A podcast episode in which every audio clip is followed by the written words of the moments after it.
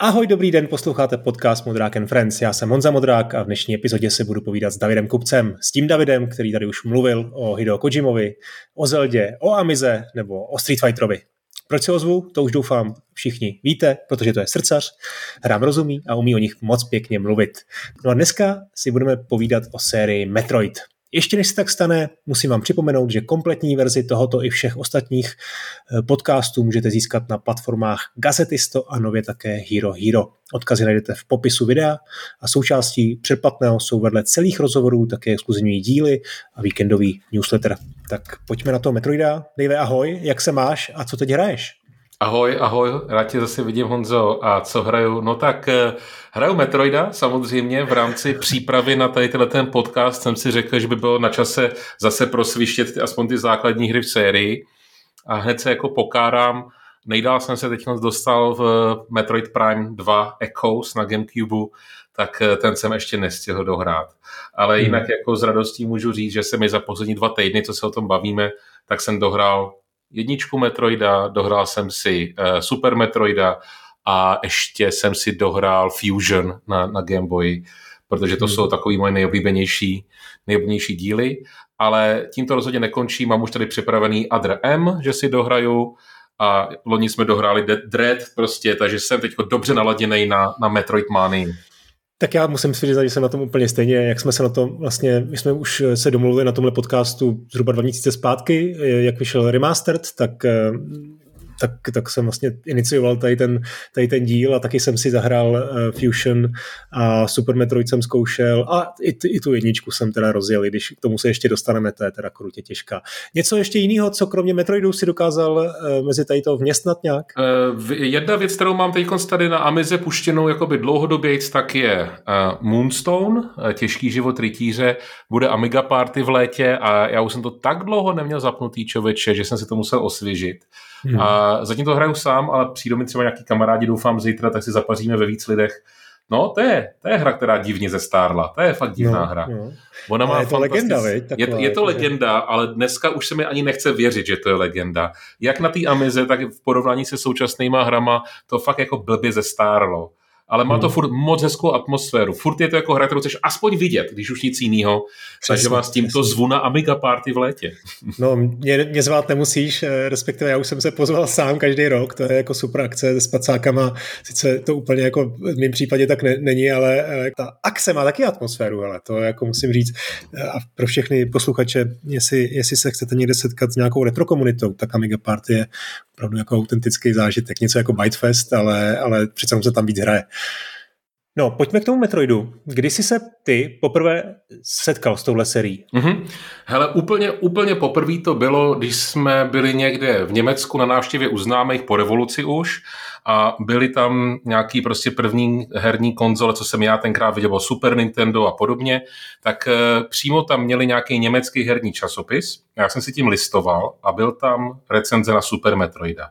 A všichni o té hře hrozně mluvili, Ono to bylo v Němčině, teda ne, že bych uměl jakýkoliv jazyk v té době, jo, ale v té Němčině jsem tomu rozuměl ještě méně než té uh, lávané angličtině, ale co mi ti známí prostě vyprávěli z té recenze, že to je prostě jako nějaká hrozně boží hra, prostě nejlepší na světě a tak dále, a že ji právě nemůžou sehnat, že prostě nebyla v, něm, v Německu dostání, takže jako hrozný smolík, tak jsem si opravdu ty hmm. asi čtyři nebo šest stránek té recenze s těma velkýma pixelovými obrázkama prostě prohlížel hrozně jako zblízka a žasnul se nad tím, jak dobře to vypadá.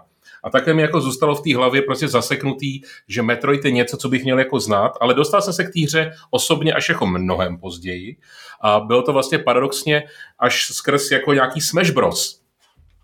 Až když jsem hrál jako Smash Bros. a viděl jsem tato postavičku tý Samus Aran, tak jsem říkal, hej, to znám, to je z jaký hry? To, jo, aha, jo, počkej, Metroid, jo, jo. Něco mi to jako říkalo, ale člověče, jako by k tomu Metroidovi, tak jak ho dneska známe, jsem se dostal až třeba okolo roku 2000, když jsem poprvé naládoval do emulátoru ZSNES právě Super Metroida. Bylo to jakoby ve stejnou dobu, kdy jsem objevil uh, emulátor Nintendo 64, kde jsem hrál Zeldu, Ocarina of Time poprvé, protože neměl jsem jiný hardware. A vlastně tyhle ty dvě hry, jako, jako ta Zelda byla taková lepší, víš, 3D, taková víc působivá, v té době mě jako víc oslovila, jo. Ale už když jsem hrál toho Super Metroida, tak mi to strašně připomnělo takový ty dobrý hry z Amigy, jako byl eh, Shadow of the Beast, prostě tyhle ty chodičky v nějakém prostoru, který mi přišel jako hrozně jako poutový, který jsem chtěl hrozně jako zkoumat. A k té hře jsem se potom vracel několikrát vždycky se mi hrozně líbila, jo. Mě to připomínalo tu Zeldu právě trošku tím systémem toho odemykání upgradeů, ale zároveň to mělo úplně jako jinou atmosféru. A člověče, počkal jsem si na tu hru opravdu a až potom mnohem později jsem si koupil originálku pro Super Nintendo, to bylo řekněme okolo roku 2010, jako Hmm. A dohrál jsem poprvé Super Metroida jakože end-to-end na originálním hardwareu a to bylo boží. Hmm. Já jsem mezi tím už měl naštěstí ještě Game Boy Advance, který taky nějak okolo toho roku 2006-2007 prostě byl pro mě ještě jako hlavní jako herní přenosná platforma a tam jsem potom hrál právě ten Metroid Zero Mission a Metroid Fusion samozřejmě. A tak nějak jsem tomu taky propadl. Vlastně mi došlo, že to nebylo, že bych tu uh, sérii opomíjel. Naopak, ten můj respekt vůči ní byl vždycky od začátku hrozně vysoko, ale prostě trvalo to, než jsem si na to našel ten správný čas a ten správný hardware a tu správnou náladu se do toho jako ponořit. No a povedlo se teda s velkým spožděním, ale ano, stal jsem se mě jako veliký, hmm. veliký fanoušek té série. No, musím říct, že teda na tom jsem dost podobně. Jsem byl zvědavý, co, co řekneš, když se s, s Metroidem poprvé potkal. A souhlasím s, s tím, že že handheldový díly Metroida jsou taková jako dobrá entryway droga do tady toho fenoménu, protože oni jsou takový trošku zjednodušení, dostaneme se k tomu, až na ně budeme vzpomínat. A já musím taky říct, že jsem vlastně eh, prvního Metroida, poprvé se s Metroidem potkal eh, díky emulátoru SNESu, takže Super Metroid. A bylo to, bylo to neuvěřitelné setkání, protože já tu zkušenost úplně se Zeldou neměl, velkou, ale měl jsem velkou zkušenost s klasickými plošinovkami, ať už na Amize nebo na PC, prostě klasický skákačky, jo, když zleva doprava. A najednou tady byla vlastně plošinovka, která klamala tělem a která byla mnohem víc než, než obyčejná skákačka, jako nějaký Super Frog nebo, nebo, nebo Sonic nebo Jazz Jack Rabbit. Jo. Najednou tady bylo něco, co bylo monumentální, obrovský bludiště, eh, kde si vlastně eh, budoval postavu, jako ve smyslu toho RPG, který, že ten roleplay, kdy kdy vlastně neustále získáváš nějaké zkušenosti, nějaké jako lepší, eh, lepší schopnosti, lepší zbraně, ty tě, ty tě vlastně přístupňují nový, nový lokace a to mi otevřelo úplně nový svět. Takže ten Super Metroid na SNESu, eh, na emulátoru, bylo, bylo jako fakt jako jedno z těch určujících setkání a musím, a taky se k tomu ještě dostaneme, musím říct, že to je na, další věc je, to je fakt nádherná hra. Opravdu je to ten vrchol, jeden ze, ze, ze, na SNESu. Jo? Těžko říct, ale jako já vím, že se to blbě srovnává s, s, s hrama námize, ale není tohle ten důkaz, že jako hry na SNESu jsou jako hlediska hratelnosti. A já už teď vím, že jdu na ten Gaylet jako úplně jinde než, než věci na Amize. Ježišmarja, to je snad jasný, ne? ne, úplně seriózně. Ty jsi to teď nechtěně možná trošku jakoby odhalil, jo, že ten metro byl stavěný jako bludiště. On svým způsobem svou atmosférou, aspoň v té době mě, víc připomínal hry ze ZX Spectra, který, jo, vzpomeň si na hry prostě jako byl Starquake, jo, nebo Alien 8, prostě, nebo Nightlore. To všechno byly hry, které měly překvapivě velký světy, aspoň z kontextu té konkrétní hardwareové platformy. A vlastně to bylo to, že jsi to musel jako objevit jsi to musel jako hmm. vyzjistit, jo. A když jako přepneš do toho světa té Amigy, já jsem zmínil ten Shadow of the Beast, ale máš, hele, úplnou pravdu, a tady jako nejsem za kacíře, já to řeknu na plná ústa, jo. Většina těch her na Amize, těch takzvaných platformovek a bludišťovek byly zmatený, tam nebyl žádný design. No, to se nedalo přesně. naučit, to bylo bez ladu a skladu. Tam prostě něco v editoru naklikali. Jediný pravidlo, co bylo, aby věděli, že se na ty plošinky dá doskočit, ale tím to skončilo, to nebyl level design. To je to, co tomu fatálně chybí na té Amize. Drtivá většina her. Jo? Proto se zmínil jenom Shadow of the Beast, který se trošičku snaží o ten level design. Jo? A právě tady, eh, zatímco v těch 8-bitových hrách, které se prostě hejbaly, že jo, eh, které neměly ani často scrollovací obrazovky, byly fakt jenom jakoby přepínání obrazovek, tak ten Metroid na mě působí jako další level. Je to ta dobrodružná hra, kterou si učíš tu mapu, zkoumáš má nějakou logiku, v té mapě je schovaný příběh svým způsobem, jo. Ten lore té hry prostě odhaluješ tím, jak navštěvuješ ty různé sek- sekce té mapy a přišlo mi to prostě jako next gen od těch 8 bitů, Vedle toho ta Amiga měla možná next gen grafiku, ale většina těch her neměla ten level design. Bylo to víc poplatný těm zmateným 8-bitovým hrám prostě. Dobrá, eh, Dave, myslím, že k té teorii se ještě v průběhu toho našeho povídání dostaneme, ale pojďme teda začít už věnováváním jednotlivých her této série a eh, ať to všechno stihneme. Tak začneme asi prvním dílem z roku 1986.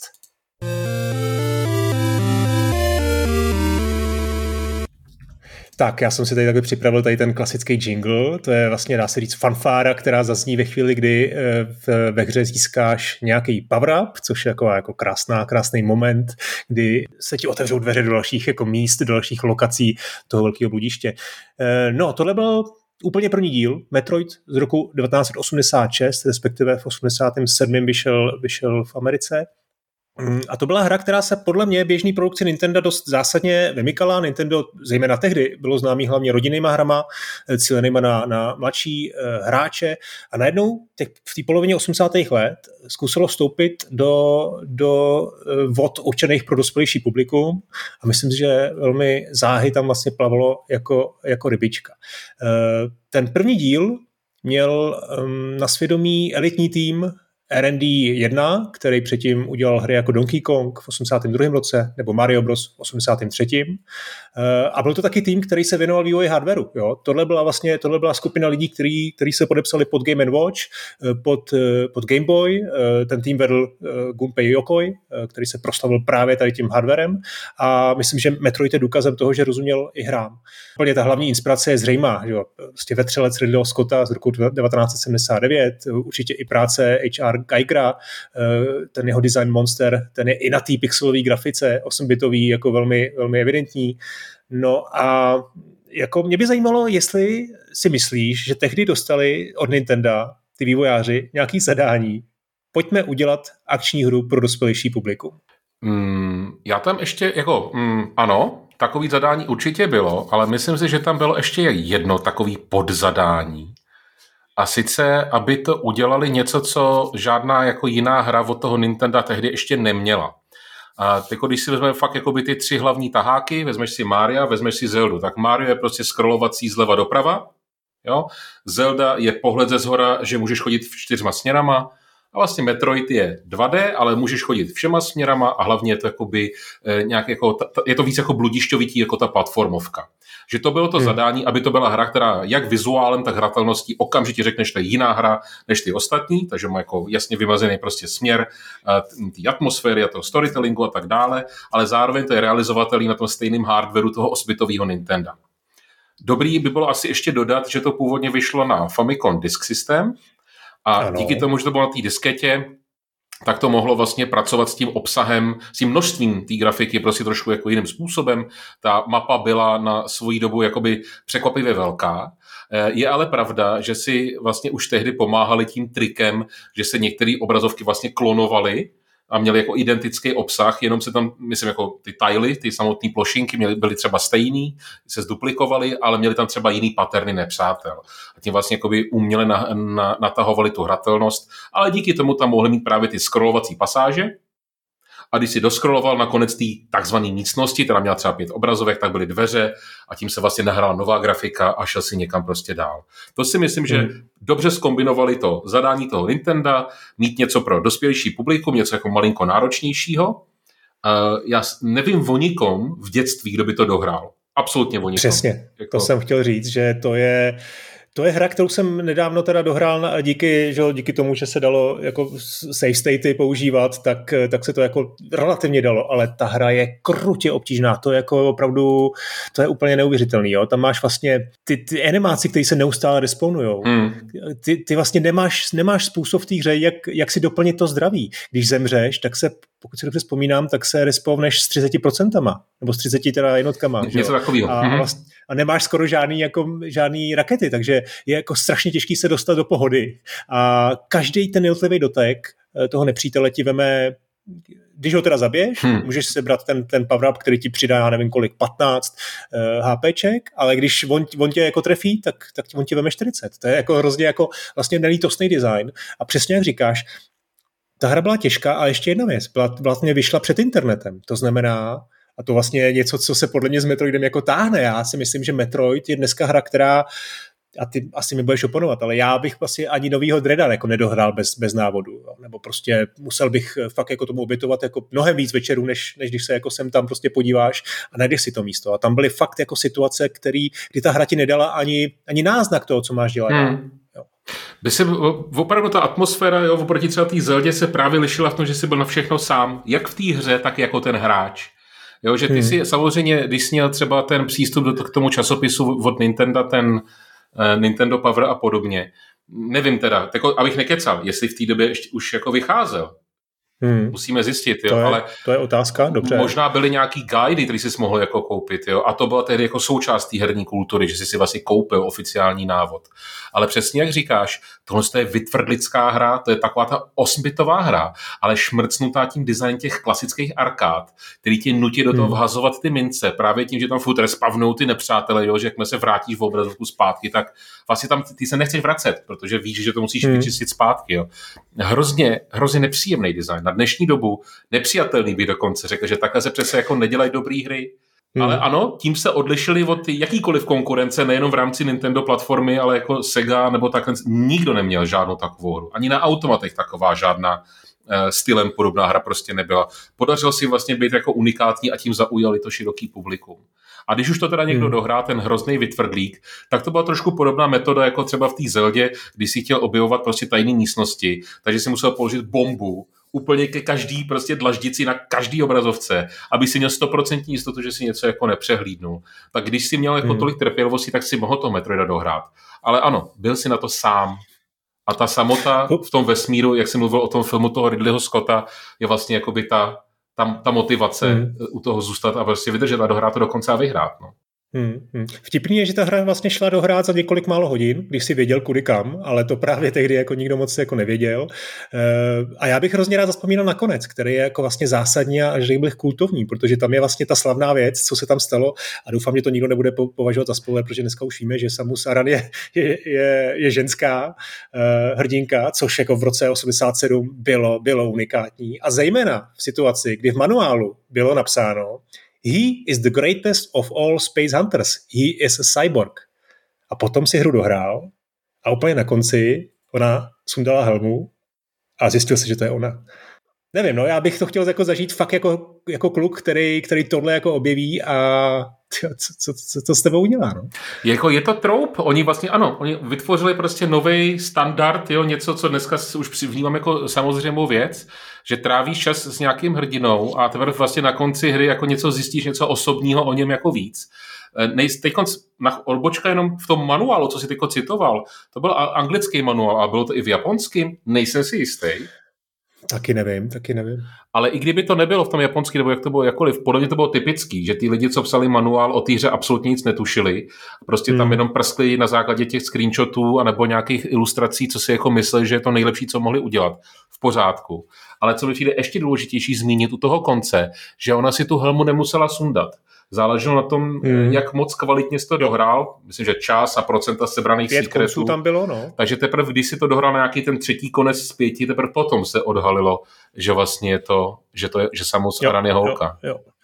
A ještě součástí toho konce byla ta, byla ta vlastně ta escape, ta uniková sekvence, ano. což taky mi přijde, že na, na, jako na tehdejší dobu bylo prostě něco unikátního. Mm-hmm. To prostě mělo super atmosféru překonali ten stín té arkády. To, to jsem vlastně chtěl říct, jo, že ta inspirace těma arkádami je tam jako hmm. zjevná, ale oni chtěli jít prostě dál. Oni chtěli vlastně vyprávět ten příběh fakt jako celý. A ve většině arkád, když porazíš finálního bose, tak je prostě game over a titulky. Jo. A přesně ta escape scéna, těch posledních pět minut, co tam ještě musíš jako doskákat po malinkatých plošinkách, je to přesně to, proč si to ty lidi budou pamatovat navždycky. Tím to prostě stanovili jako nový trope, který milion her od té doby prostě skopírovalo a všichni víme, že to byl Metroid, který s tím začal. Je to tak, je to tak. A Metroid vlastně první Metroid na, na NESu začal už i s, těma, s tím upgradem toho Power Suitu, který Samus měla. Už tam byl ten slavný Morphball, kdy se mohla vlastně transponovat do té do malé koule uh, a dostat se skrz nějaký úzký prostory. Uh, byl tam elektrický šok, uh, screw attack, který byl jako velmi důležitý vlastně pro to, aby člověk v té hře uspěl, protože ono to šlo jako najít, najít ho někde i na začátku, ale většina lidí to, to, to nedokázala a vlastně ona šla až, až jako po, po nějaký době a ten potom tu její šanci, řekl bych, dost uh, uspět jako dost zvýšil. A co ještě říct? No? Já bych asi řekl, když si dneska člověk má e, zahrát ten první díl, tak má vlastně dvě varianty. Buď to samozřejmě na Switch Online si zahrát přímo to, ten nesový díl, kde teda je ten save state, kdy si můžeš jako krásně jako pře, přetáčet e, v případě nějakého, e, nějakého neúspěchu. Tam totiž nešlo jenom o ty nepřátelé, tam byl, tam byl to i, podle mě i to ovládání, já jsem si to nedávno zkoušel, i to ovládání bylo takový jako vachrlatý, kdy ne každý skok se ti povedlo, povedlo udělat jako přesně, takže opravdu ten save state, to, že se můžeš vrátit do pár vteřin, když, když se ti něco nepovede, eh, tak, tak byl důležitý. A pak je druhá varianta. Je možný sáhnout po remakeu Metroid Zero Mission, který vyšel eh, v roce 2004 na GBAčku a to byla výrazně modernizovaná hra s, se spoustou nějakých jako malých i větších eh, vylepšení a je, i tam bylo jako dost, dost nových pasáží. Vlastně to je jako ta první hra je tam dost k nepoznání, ale mám ji moc rád. Já bych přece ještě pár detailíčků jako dodal, čím je ta hra podle mě zajímavá. Eh, jak jsem říkal, tak původně to vyšlo na disketový systém, ale potom, když to předělali, takže to umělo saveovat. A když to potom no. předělali na cartridge, tak tam udělali moc pěkný systém generovaného hesla. Že zatímco v jiných hrách se měl jedno statické heslo do nějakého levelu, tak tady toto heslo automaticky vygenerovalo nějakým jednoduchým šifrovacím mechanismem a ono to uložilo v tom heslu stav tvých raket a stav prostě tvýho zdravíčka, což mi přišlo moc jako, jako vtipný a dobrý. A, a myslím, že to byla první taková hra, že to, že to bylo vlastně a snad jako premiéra. Nejsem, ne, ne, neřekl bych, že byla první. Mám pocit, že na Spektru už byly jako hry, které takovýhle podobný systém používali taky, ale nechci kecat. Ale Dobře. ještě jsem chtěl ještě jeden troup jako zmínit, co tam udělali. A sice ve většině her stříleček, vem si kontru, taky na NES, na NES jo, si měl jakoby, že neomezenou munici v té základní bouchačce a pak se nějaký jako upgradey. Tady to vlastně ozvláštnili tím, že ta základní zbraň fakt měla neomezenou munici, ale mohl si potom sbírat rakety, které měly omezenou munici. No a byl tam právě moc hezky udělaný ten troup, že si musel nejprve toho Metroida, toho záporáka, jako malinko spoiluju, nejprve zmrazit a potom teprve vlastně přepnout zbraň a rozbít ho tou raketou. Tohle to mi přijde tak drobný detail, ale tak důležitý ho zmínit, že jsme pod kontrolou to přepínání do té jedné zbraně, jo, mezi těma dvěma režimama, řekněme, to mi přišlo jako hmm. jako strašně jako signifikantní a zase a hodně her od té doby to začalo kopírovat, že už si neměl jenom jednu zbraň a sbíral upgradey, ale měl tu svobodu přepínat v těle z těch... No, ale počkej, počkej, počkej, ale Dave, já mám pocit, že tam si musel přepínat na stanici. Ty jsi to nemohl přepínat kdykoliv, jako vlastně potom v pozdějších hrách, ale v té jedničce si musel jít na stanici a tam si se z, tý, z toho Ice Beamu musel přepnout na Waybeam, no. což, což vlastně jako designově byl docela průšvih, protože ty si, jak říkáš, musel některý ty, ty nepřátelé jako zmrazit a když si v tu chvíli neměl Ice Beam, tak si byl nahraný. Jo, já jsem myslel přepínání s těma raketama a normální střelou. Aha, okay, Jestli okay. si vzpomínáš, že si musel máš select, jo, a to, jo. Eh, to mi přišlo právě úplně to v kontře neděláš, prostě v kontře jenom běžíš jasný, jo, a zase jasný. rozbíjíš ten, ten stereotyp té arkáde střílečky, kde jenom běžíš zleva doprava, drtíš tlačítko, tak to prostě oz, ozvláštnili tady tou strategickým elementem. Mně to přišlo prostě moc hezký a pamatuju si to kvůli tomu, tu hru, že byla jedna z těch prvních, co to zavedla jako standard. To jo, to souhlasím. Uh, OK, ještě něco, nebo k tomu Zero Mission chceš trošku zaspomínat? Jestli teda myslíš tak, že můžeme skočit na to Zero Mission, protože opravdu stejně, jak jsme se bavili o té Zeldě, čím začít, přátelé, tak si myslím, že Zero Mission je ten správný způsob, jak vstoupit do této vody. Uh, Zero Mission má podobně strukturovanou mapu, má vlastně stejný systém toho odhalování těch jednotlivých upgradeů, ale milionkrát přístupnější. Jako e, obtížnost, to i dneska vlastně těm lidem může přijít Zero Mission jako obtížný, jo? ale ve srovnání s tou nesovou verzí je to bez diskuze prostě přístupná, hratelná, zábavná hra a mám pocit, že ji udělají možná taky právě na Switch, ne? nebo jestli už ji nevydali na Switch. Ne, není tam ještě. Není tam. Je tam. Teď tam vlastně před 14 dny tam vyšel ten Fusion a doufám, doufám teda, že Zero Mission jako bude následovat. Hmm. to super. Uh, určitě si myslím, že ať už v emulátoru, anebo teda ten uh, počkat si na tu Switchovou verzi, že to je jako doporučení, jak si ochutnat prostě 2D, 2D Metroida. Uh, já ještě dodám za sebe, já jsem to poprvé dohrál taky až v emulátoru se save statama, ale schválně jsem si počkal, až to Nintendo vydalo na virtuální konzoli pro 3DS. Takže můj dohraný Metroid na NESu byl opravdu až 3DSkem a se save statama. Hmm. No tak jo, tak pojďme na druhý díl, na který si hráči museli docela dlouho potká, počkat a to je bohužel taková věc, která se s touhle sérií hodně, hodně nesla, že na spoustu dílů si hráči museli počkat dlouhý roky. Takže my se přeneseme až do roku 1991, kdy vyšel druhý díl.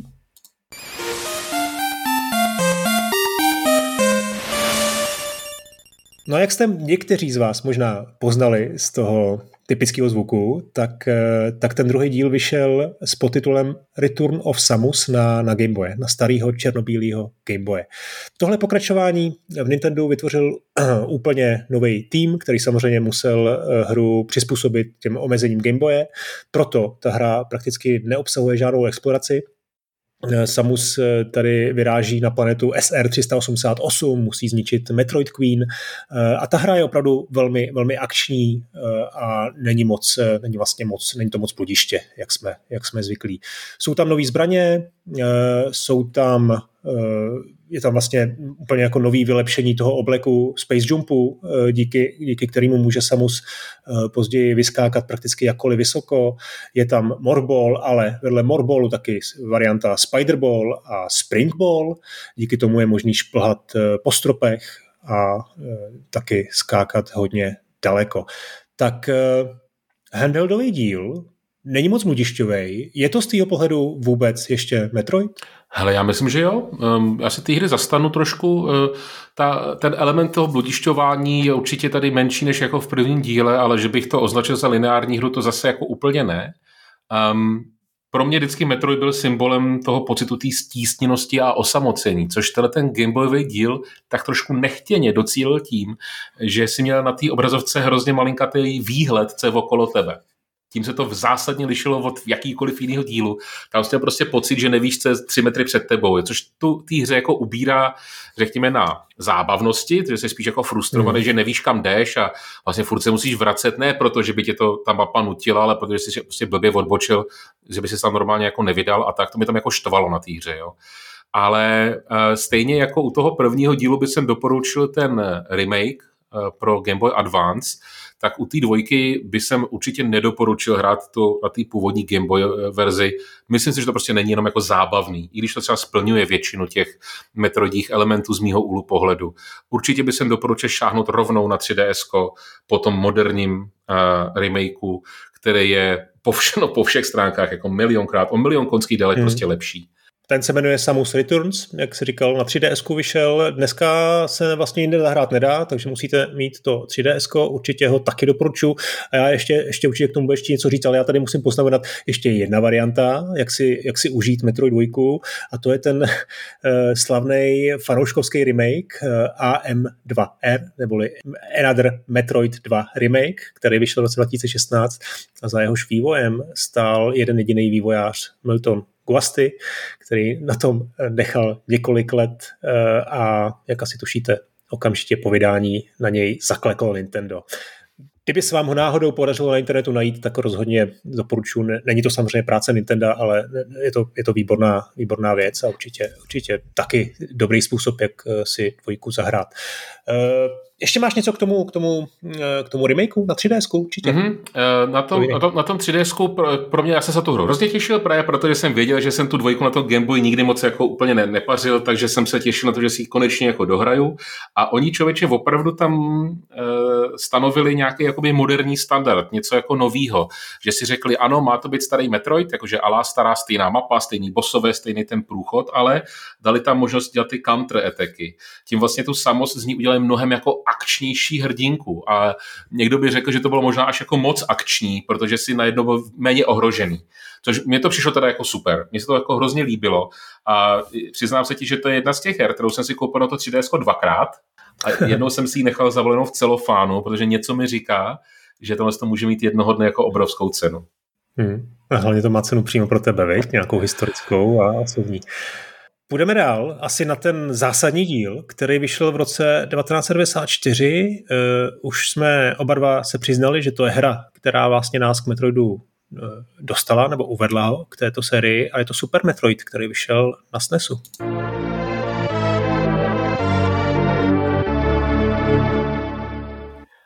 Takže pro mnohé to byl vrchol série, hra, která se do dneška pravidelně umistuje na nejvyšších příčkách žebříčků nejenom nejlepších her eh, na SNESu, ale dá se říct i nejlepších her všech dob. Eh, tady zase dostal ten, ten, ten vývoj do rukou Yoshio Sakamoto, který je vlastně, já jsem ho ještě nemenoval, to je přitom velmi důležitý, prostě ten, ten designoval typ, ten první díl uh, na NESu, uh, napsal příběh, vlastně kolem té série se motá až do dneška a, a myslím si, že na tom dílu je to, na tom dílu je to znát z toho, tom smyslu, že se koncepčně všechno vrátilo do kolejí toho, toho, toho originálu na NESu, to znamená, je tam zase ten průzkum obrovského rozsáhlého eh, labirintu, je tam nelinární postup, byl to vlastně jako open worldový svět, jo, hmm. ale pochopitelně je mnohem větší, je to vlastně jednička na steroidech a nutno říct zase, že příběhově to navazuje na, na, tu, na tu dvojku na Game Boy. A jako si pamatuješ na Super Metroid ty? Vlá, co říci, co ještě jako nebylo řečeno, to je tak profláklej titul. Jako snad jako nikoho neurazím, když řeknu, že to je vlastně hra, která je tak často skloněnovaná, jako je prostě ta Zelda nebo třeba Doom, jo, že to je pro mě tak zásadní titul, eh, že cokoliv teď řekneme, už prostě bylo určitě jako řečeno. Um, OK, hele, pro mě to opravdu bylo o tom, že tím posunout do té 16-bitové palety těch barev a toho, těch animací a těch zvuků a tý, uh, toho scrollingu a tak dále, že fakt jako vytvořili pro mě živej, upravdický, uvěřitelný svět, který měl hlavu a patu, který už nebyl jako jenom grafi- jo, v prvním Metroidovi se lišila grafika těch jednotlivých jako sekcí a byl to vlastně jenom palec swapy, jo, prostě jo, hmm. tak kolik hmm. měl Nintendo barev, že jo, starý. Ale tady už se opravdu řekli, ano, my chceme udělat prostě svět, který se jmenuje Brinstar, chceme udělat jako krátery, chceme udělat Norfair, chceme tomu dát nějakou atmosféru. A zatímco v Zeldě to řešili právě vtipně tím, že tam byl lávový svět a ledový svět a tak dále, tak tady to museli zakomponovat, nebo chtěli to zakomponovat na jednu planetu. A mít na jedné planetě tolik podnebí je prostě jako vedle sebe neúplně realistický, že jo. Takže to jako vtipně oddělili jako podzemní nějaký sekce, nějakýma dlouhýma tunelama a vždycky, když jsi tam přijel tím výtahem, tak jsi měl pocit, že jsi někde jinde, kde jsi v životě ještě nebyl a věděl si, že ti bude čekat úplně jiný druh jako výzev, který se budeš muset jako naučit pochopit, co ta hra po tobě chce. A tady právě spoči- vidím tu největší genialitu toho, toho level designu opravdu. Že ten level design ti dělá nápovědu, aniž by ti cokoliv řekl, nápisem prostě na zdi, jo? nebo cedulkou, nebo nějakým prostě vysílačkou, jako teď jdi doprava, teď jdi doleva.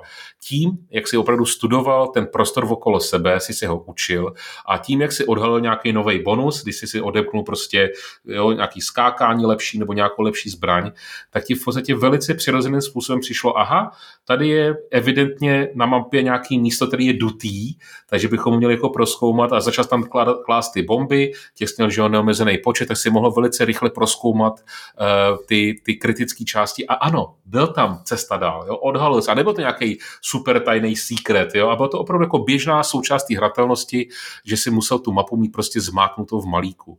A ten způsob, jak tě ta hra prostě učila, mně přijde tím, čím se ta hra vymyká, nejenom tehdejší konkurenci, ale je to i důvod, proč se dneska k této hře vrátit. Tahle ta hra je prostě nestárnoucí nebo nadčasová, hmm. jakkoliv to chceš jako říci dneska. Um, tahle ta hra přinesla právě věc, jako je mapa.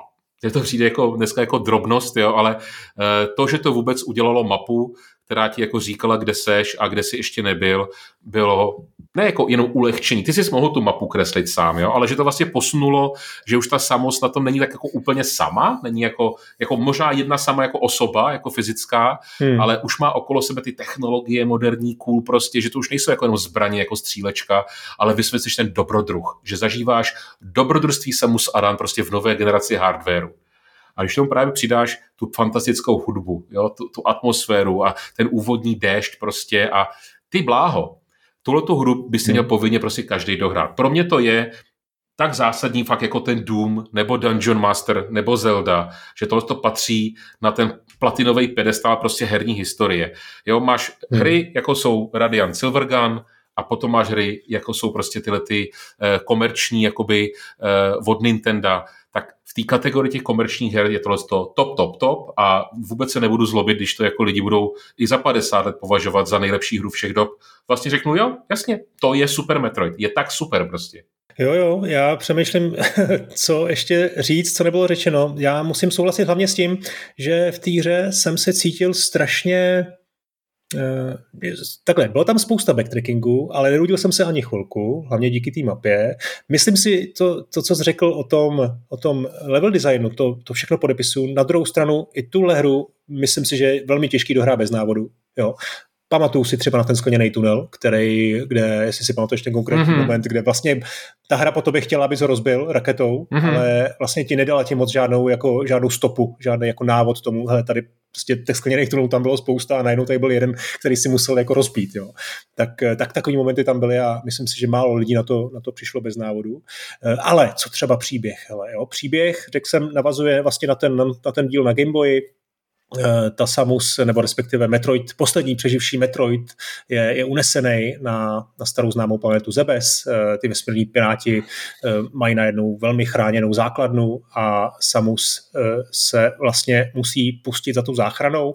Zajímavý je, jak ta hra začíná. Já teď nevím, jestli budu, mám spojovat nebo nemám, ale je to tam vlastně úplně na začátku se potkáte s bosem, který je na obalu hry. Úplně na začátku. Je tam ten obrovský červený drak. A ten po té rychlé potečce, která, kterou ta hra jako začíná, vám frnkne a vy máte zase uh, tu svoji únikovou sekvenci, která vlastně, kterou končí ta jednička, že jo? tak ty teď máš najednou pár minut na to, aby si utek z té základny, protože ona vybuchne. A to je epický moment, který není na konci, ale úplně na začátku. No já jsem z toho byl úplně jako perplex, když jsem to hrál jako na to v tom emulátoru. Já jsem tomu taky nechtěl jako uvěřit. Víš, já jsem jako, jestli si vzpomeneš, uh, už ta úvodní obrazovka ti hned ukáže Metroida, jako jak je tam zavřený v té no. láhvi, jo. A říkáš, aha, tak tam asi budu muset dojít. No a ty tam dojdeš hned v tom prvním levelu. Hned, no, uh, dneska se moderně říká, že to byl tutoriál, ale v té době to nebyl tutoriál. To bylo prostě jako opravdu dechberoucí start té hry, aby tě totálně vyzuli z ponožek a vlastně ti zároveň nastínili, co všechno tě čeká, že bude jedině lepší než tady ten začátek. Takže ano, poslední Metroid prostě Ridley ho unese, to není žádný spoil, to je v první minutě hry prostě a začínáš tím, že máš únikovou sekvenci. Všechno kolem tebe bouchá a musí zdrhnout Mimochodem, jako ta rotace té grafiky, Mode 7 prostě, jo, jak ti to naklánělo, no, ten tunel, ve kterém jsem musel skákat, to jsem nečekal, to jsem vážně prostě nečekal, jsem byl to jako až jako vylekanej. A vlastně je potom hezký, jak se ta hra přepne, do, eh, když teda přiletíš na tu plantu Zebes a přepne se do toho standardního režimu, že začínáš jakoby v úzovkách od nuly a musíš jakoby pomalým tempem si vybudovat ty schopnosti a tak dále. Ale furt cítíš to napětí jako tady někde ten Ridley s tím Metroidem prostě je. Já to vím jako hráč, jo, že tam prostě někde je. A už si nejseš jistý, kde na tebe vybavne, protože to může, dos- jestli to bylo na začátku hry, tak to může být i teď, za pět minut nebo za tři hodiny, kdo ví. Ta atmos, hmm. atmosféru jsme fakt jako vlastně pohráli a to přesto, že vlastně uh, konec té hry, úplný závěr, myslím, je vlastně takřka stejný, jako byl konec úplně prvního Metroida, což mi přišlo jako hezká reminiscence, že vracíme se k těm kořenům po téměř deseti letech, nebo 94 to vyšlo, že jo? Hmm. Takže to bylo 8 let od toho prvního dílu a 8 no, let je dlouhá no. doba, takže vlastně taková jako trošku jako nostalgická vzpomínka, ale next genová, prostě vytuněná, lepší, eh, ta, ta finální sekvence to bylo všechno dobře, tam v té hře je všechno dobře. A dokonce, jak říkáš, ten skleněný tunel, uh, nemyslím si, že by si na to potřeboval dneska návod. Prostě si to nemyslím, ale tak to jsem já, jo. Uh, furt si ale myslím, že pokud se ti aspoň trošku líbil ten Zero Mission na Game Boy, tak hned potom okamžitě jít do Super Metroida. Určitě, určitě.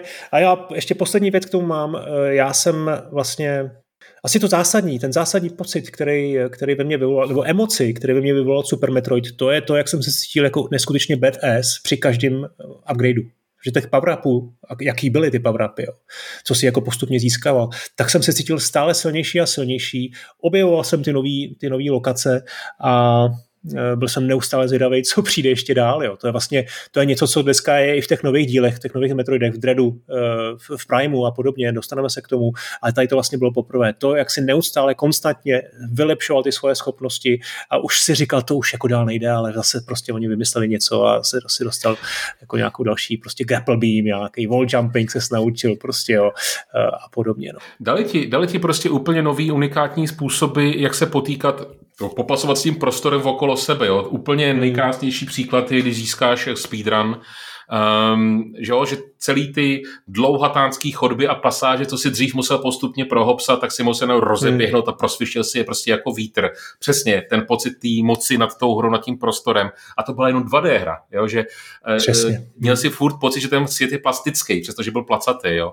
A ještě za sebe třeba dodám, co mě jako bavilo, jak na tom Super Nintendovém ovladači už měl víc těch tlačítek, a tak si mohl šikmě zaměřovat, jo že si nemohl už... Střelba do osmi směrů, vlastně tam fungovala, to taky nebylo Přes, vůbec tehdy běžný. Přesně tak, jo, že to je ono, dali ti prostě ten next gen, teď máš ten prostor, který sice furt, já říkám 2D, ale máš nad ním kompletně kontrolu, jenom si vlastně odemykáš těma bonusama, co všechno to Samus umí. Eh, podle mě třeba konkrétně ten speedrunning a, a, a třeba ten grapple beam jsou tak jako zásadní upgrade do, do 2D her, nezvyklý eh, v té době, že jo, tím zase stanovili nějaký standard na dalších 50 až 100 let dopředu jako která 2D mhm. hra od té doby nemá takovýhle featurey, tak eh, všichni řeknou, no škoda, že tam není grapple beam, no tak musíš mít, dneska grapple beam v každé hře prostě.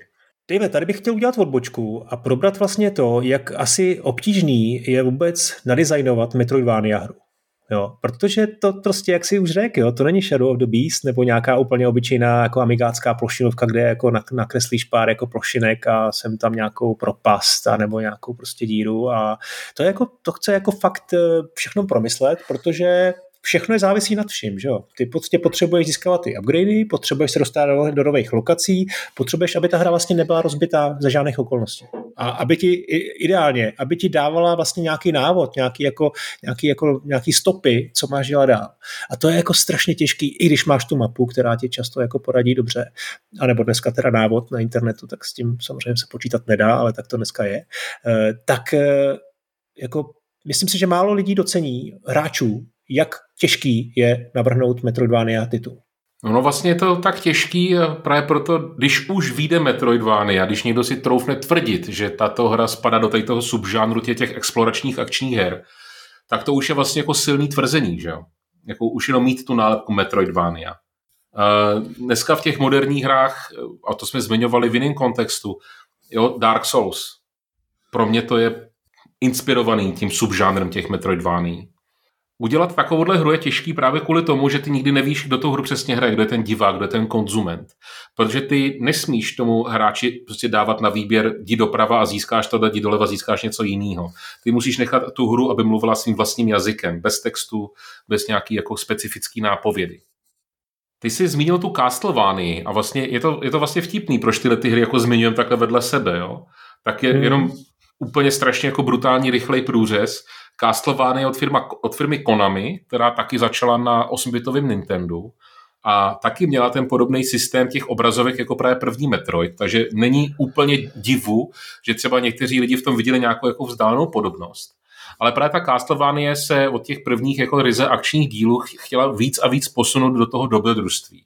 A konkrétně uh, Castlevania 4 pro Super Nintendo byla vlastně taková jako vlajková taky hra toho Super Nintendo. Hmm. Byla technicky prostě vymazlená, měl tam ten bitch, který měl pseudoreálnou fyziku, prostě musí měl nějaký tričky a tak dále a dávali ti tu možnost se vlastně zžít s tím hrdinou a to přesto, že si neměl pod kontrolou jeho takzvané RPG statistiky jako číselný, ale vyslovně schopnosti. Jo, měl třeba jiný zbraně, jiný kouzla v té Castlevanii. Takže tady jako vznikl nějaký jako, jako přeryv Metroida a Castlevanie v té polovině 90. let, který vlastně potom na férovku vyústil opravdu v tu Metroidvanii. Když si vezmeš Castlevanii eh, z PlayStationa, jak se to řekl? Symphony, Symphony of the Night. Symphony of Night, jo. Tam se mi to vidět nejvíc, jo. Ta mapa no, je, je z Metroida 100% obšlehnutá. Má to přitom mm, z té Castlevanie ty zbraně a ty kouzla, ty takzvané upgradey. Je to teda víc hmm. jako RPGčko s těma číselnýma statistikama. Tak. Zkušenostní jo. body a ten systém prostě byl opravdu jako... Já myslím, že tam byla dost inspirace Zeldou taky, jo, hodně. Určitě, určitě. Ale co si vzali z toho Metroida, byl právě ten level design a to promlouvání. Teď zase trošku jako budu spoilovat, v tom Symphony of Night prostě někdy plácnu v půlce hry, se vlastně ta stávající mapa doslova otočí zru nohama. Hmm. A ty ji procházíš znova. Ty vlastně tu mapu jakože znáš, protože už si nadrtil kolik hodin, jo? ale jak je to zru nohama, tak najednou ti ta, jenom ta optická znalost té mapy je úplně k ničemu. Ty se musíš té mapě chovat jo. úplně jinak. Jo? A to si myslím, že je to těžké v tom eh, žánru těch Metroidvány. Přijít s nějakým novým twistem, který jo. tě vlastně jako hráče trošku jako napálí tu kodrlinku, ale zároveň si řekneš, na to se dá přijít. Jo? Ta hra ti to jako, jakoby říká. Některé hry jsou, říkám, víc čitelný, některý míň. A Metroid je ten, který je pro mě nejvíc čitelný. Jo, Metroid jako v kategorii Metroidvání já ho považuji za relativně lehký. Jo? Zmínil jsi třeba za ten skleněný tunel v tom Super Metroidovi. Mně to přijde dneska jako standard. Že každá hmm. takováhle Metroidvanie má jedno, dvě, tři místa, které jsou malinko víc kryptický. Jo? A že seš je to u... pravda, že to měl i Dredd jako teď, no. To seš u toho trošku jako frustrovaný, jo, ale zase nemůžeš čekat, ty vole, že seš nejlepší lovec eh, MZáků na světě ve vesmíru a že budeš mít před sebou jako lehký úkoly, že ti ta hra jako bude tahat za ručičku. Seš to, no to je pravda. Seš pořád ty ten hráč, který je jakoby vtělením, jako tou duší tý Samus Aran a musí prostě tím nebezpečným, neznámým a hod kryptickým prostorem prostě províst. Zna... My jsme vůbec vlastně nezmínili bose, což je taky vlastně zásadní, jako zásadní součást toho DNA jako Metroidu. A je to něco, co je zajímavé oproti třeba Mariovi, jo? Nebo, nebo třeba Kirby, jako jsou vlastně klasický, jednoduchý bosové na konci levelu, který tě jako tak nějak jako bych poškádlej, ale ten Metroid ten tě dostane jako potlak. Jo? A já si tady často, když tady mám díly s Viktorem, tak si na to často stěžuju, že to je až moc, že to je až moc obtížný. Ale uh, tady to musím jako vlastně prejznout, tady to musím pochválit. On tě opravdu dostane pod tlak a ty se třeseš, co tě zase teď čeká a i ta hudba do toho hraje v tom Super mm. Metroidu, když teda u něj zůstaneme, kdy vlastně máš pocit ty, jako, jako, fakt jako intenzivní atmosféry a e, prostě musíš dál, musíš dál a musíš, musíš ho předěl, překonat a je to fakt jako často extrémně obtížný. No. Uh, tak asi přejdeme dál a my jsme, ty jsi teď zmínil před chvilkou, že na Super Metroid si hráči museli potkat, počkat kolik, 8 let od té jedničky a oni si museli počkat dalších 8 let do dalšího dílu. Já nevím, kde tu trpělivost vzali, ale nakonec se stalo to, že byli odměnění. A co bylo zajímavé je, že byli odměnění ne jednou, ale dvěma hrama. A my začneme tou na Game Boy Advance.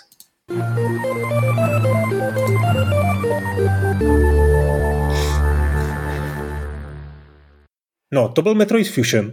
A jestliže ty si řekl, že Zero Mission je ta, ten, ten ideální vstup do série, tak pro mě, je, pro mě je to Fusion. Já myslím, že i když jsem trošku koketoval s tím Super Metroidem na, na emulátoru, tak to byl až Metroid Fusion, kde jsem vlastně poznal, v čem tkví kouzlo jako obecně Metroidvania her a Metroid série od Nintendo.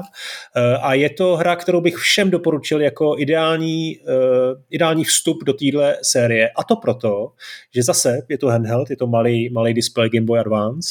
Eh, dneska si to můžete zase nahrát, zahrát na, na Switch online službě. Pokud si ji platíte, tak je to tam zdarma. A to, to je takový nesmysl, viď, ty větě. Pokud si ji platíte, tak to tam je zdarma, ale je to tak. Je to vlastně součást těch desítek her.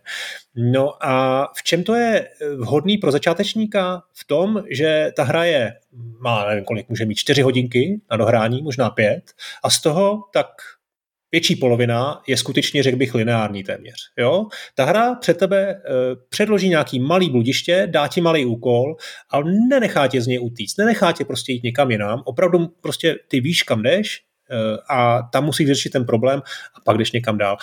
Dobře, v pozdější fázi té hry se, se dostaneš do nějakého, řekněme, otevřené lokace, do, do většího bludiště, ale v tomhle mi přijde, že ta hra byla jako geniální právě jako, jako, jako něco, co, co ti jako představí ten koncept té hry eh, a, a potom, tě to, potom tě to prostě třeba donutí zkusit si ten Super Metroid nebo, nebo další hry, které už mají opravdu jako ambiciozní velký bludiště, kde, kde se dá i zabloudit. Tak eh, co ty a Fusion? Hele, já mám Fusion opravdu, opravdu rád. A pravidelně si ho dohrávám, protože je to taková milá jednohubka, bych řekl, jo. Je to tak. Ale možná právě proto bych to já nedal jako tu první hru. Právě mně přijde, že možná až jako moc lehká, upřímně, abych řekl pravdu.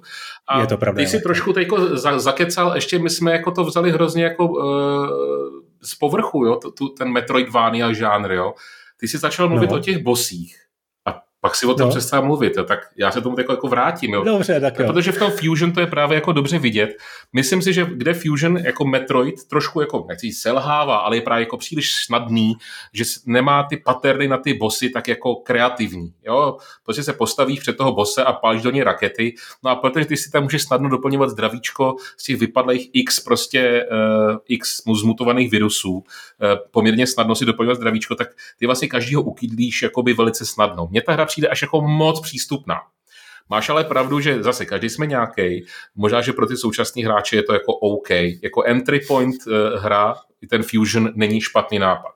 Rozhodně, co teda pochválím, že se tam zase snažil udělat něco jako jiného. Fusion se odehrává, myslím, na úplném konci, jako celý tý ságy prostě jako Metroid, takže tam už museli vymyslet něco, Eh, co by tu Samus opravdu jako ohrozilo, tak přišli s něčím jako novým, ale aby to nebylo jenom o tom, že Samus je oslabená a musí získat svoje schopnosti zpátky, ta získá vlastně de facto i nějaký super schopnosti a to je právě to, tu schopnost absorbovat ten virus X, nebo jak se to jmenuje, který dodává uh, extra munici, extra zdravíčko a podobně.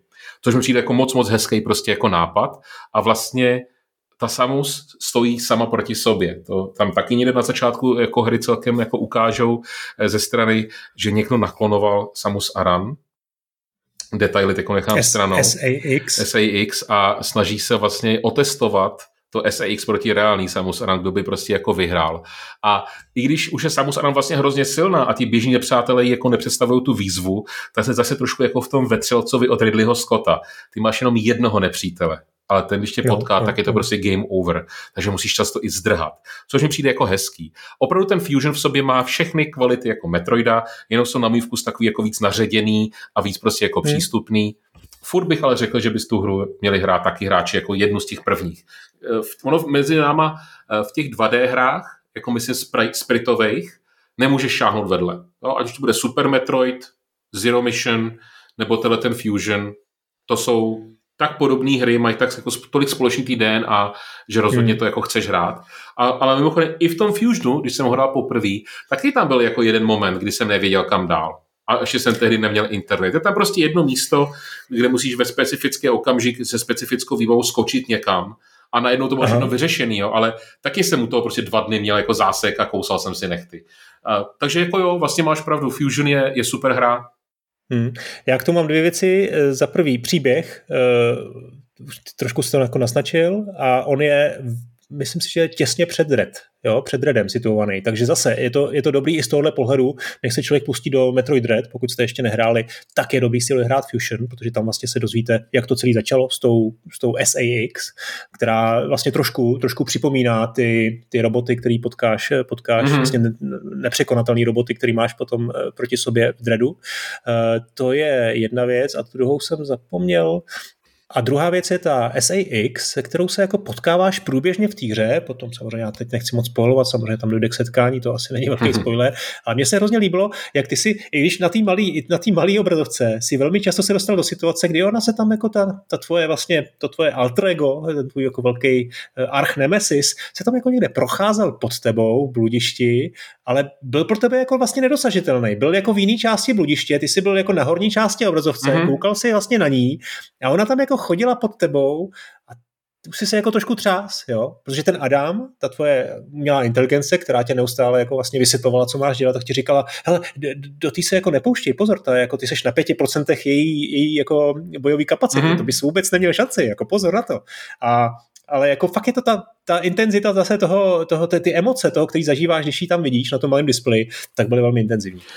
Tady jako dodám, že co se jim tady jako podařilo, a to teda nebylo nutně v tom Fusionu poprvé, jo, ale zmínili jsme ty amigácké hry, jo, tak vzpomeň si na Another World, že ti vlastně vyprávěli story v jiné části obrazovky, která byla jako nedostupná, Aha a aniž by to byla nutně jako statická scéna. E, za mě palec nahoru, takhle by se ve hrách jo, jo. měly prostě vyprávět story, e, aniž by tě jako přerušili tu klasickou prostě hratelnost. Takže v tom Fusionu, ale bylo to i v tom, i v tom e, Super Metroidovi, byly tam prostě pasáže, který, který ti vyprávěli fakt ten příběh jenom. A zase, nebylo to tím, že by ti jako řekli, ta hra zastaví a budeš se půl hodiny dívat na nějaký titulky, jo. Takhle, takhle to má být, to je pro mě jako dobrý design her. Tak je nutno říct, že teda i v tom Fusionu byly, byly cutscény. Ve Fusionu zrovna jo, no. Ve Fusionu zrovna jo, to je pravda. No, ale tohle, tohle je pravda a myslím, že to byly ty nej, nejintenzivnější momenty. No. Eh, no, eh, ve stejný den, možná to byl jeden den vedle nebo dva dny, nevím, jak to bylo přesně v, v Americe a v Evropě, ale téměř schodně s Fusionem vyšel taky Metroid Prime. Rok 2002, GameCube. Eh, Nintendo přeskočilo vlastně celou tu generaci, že jo, na Nintendo 64 žádný Metroid nikdy nevyšel. Všichni jsme čekali, jestli náhodou nějaký 3D Metroid nebude, jestli se něco... Počkej, tam nebudeš použít muziku? Jakože se teda bavit o Primeu? Máš pravdu, mám tady, hele, tak jo. No konečně. Promiň, promiň, já vím, že k tomu máš velký vztah, k tomu Primeu. E, no a plán byl vytvořit na Gamecube 3D díl Metroidu a dostali ho na starost uh, Retro Studios, pro který to byla absolutní prvotina uh, a uh, Nintendo si to s nima samozřejmě nějakým způsobem pohlídalo, těm americkým vývojářům asistovalo vedle vedle Miyamota, tam byl samozřejmě i Sakamoto, který psal příběh. Byl to Miyamoto, který navíc rozhodl údajně, že původně plánovaný third person titul bude změněný na, na first person, což vlastně způsobilo, že celý ten projekt byl úplně restartovaný od začátku, eh, co se tak u Nintendo asi stává čast, častěji, než, než bychom si přáli. Nakonec to je taková narážka na čtyřku. No nicméně výsledek, eh, výsledek byl úplně neuvěřitelný. Byl to další vrchol celé té série, protože Metroid ve 3D fungoval tak, jak asi nikdo nečekal. U téhle hry se zasekneme, jo. U téhle hry se zasekneme, Určitě. protože tady je... He, ty bláho. Tak za prvý, už jenom to, že Nintendo kompletně přeskočilo uh, tuhletu sérii na Nintendo 64 a kromě Smash Bros. a možná nějaký ještě jedný obskurní japonský hry, se vlastně Samus Aran nikde neobjevila na této platformě. To je samo o sobě šokující. To už není jako jenom, že čekáš 8 let, ale že čekáš dvě generace hardwareu. Jo. Za druhý, chceš udělat pokračování Metroidu, chceš něco jako novýho, ale musí to být Metroidvania. Bavili jsme se o tom.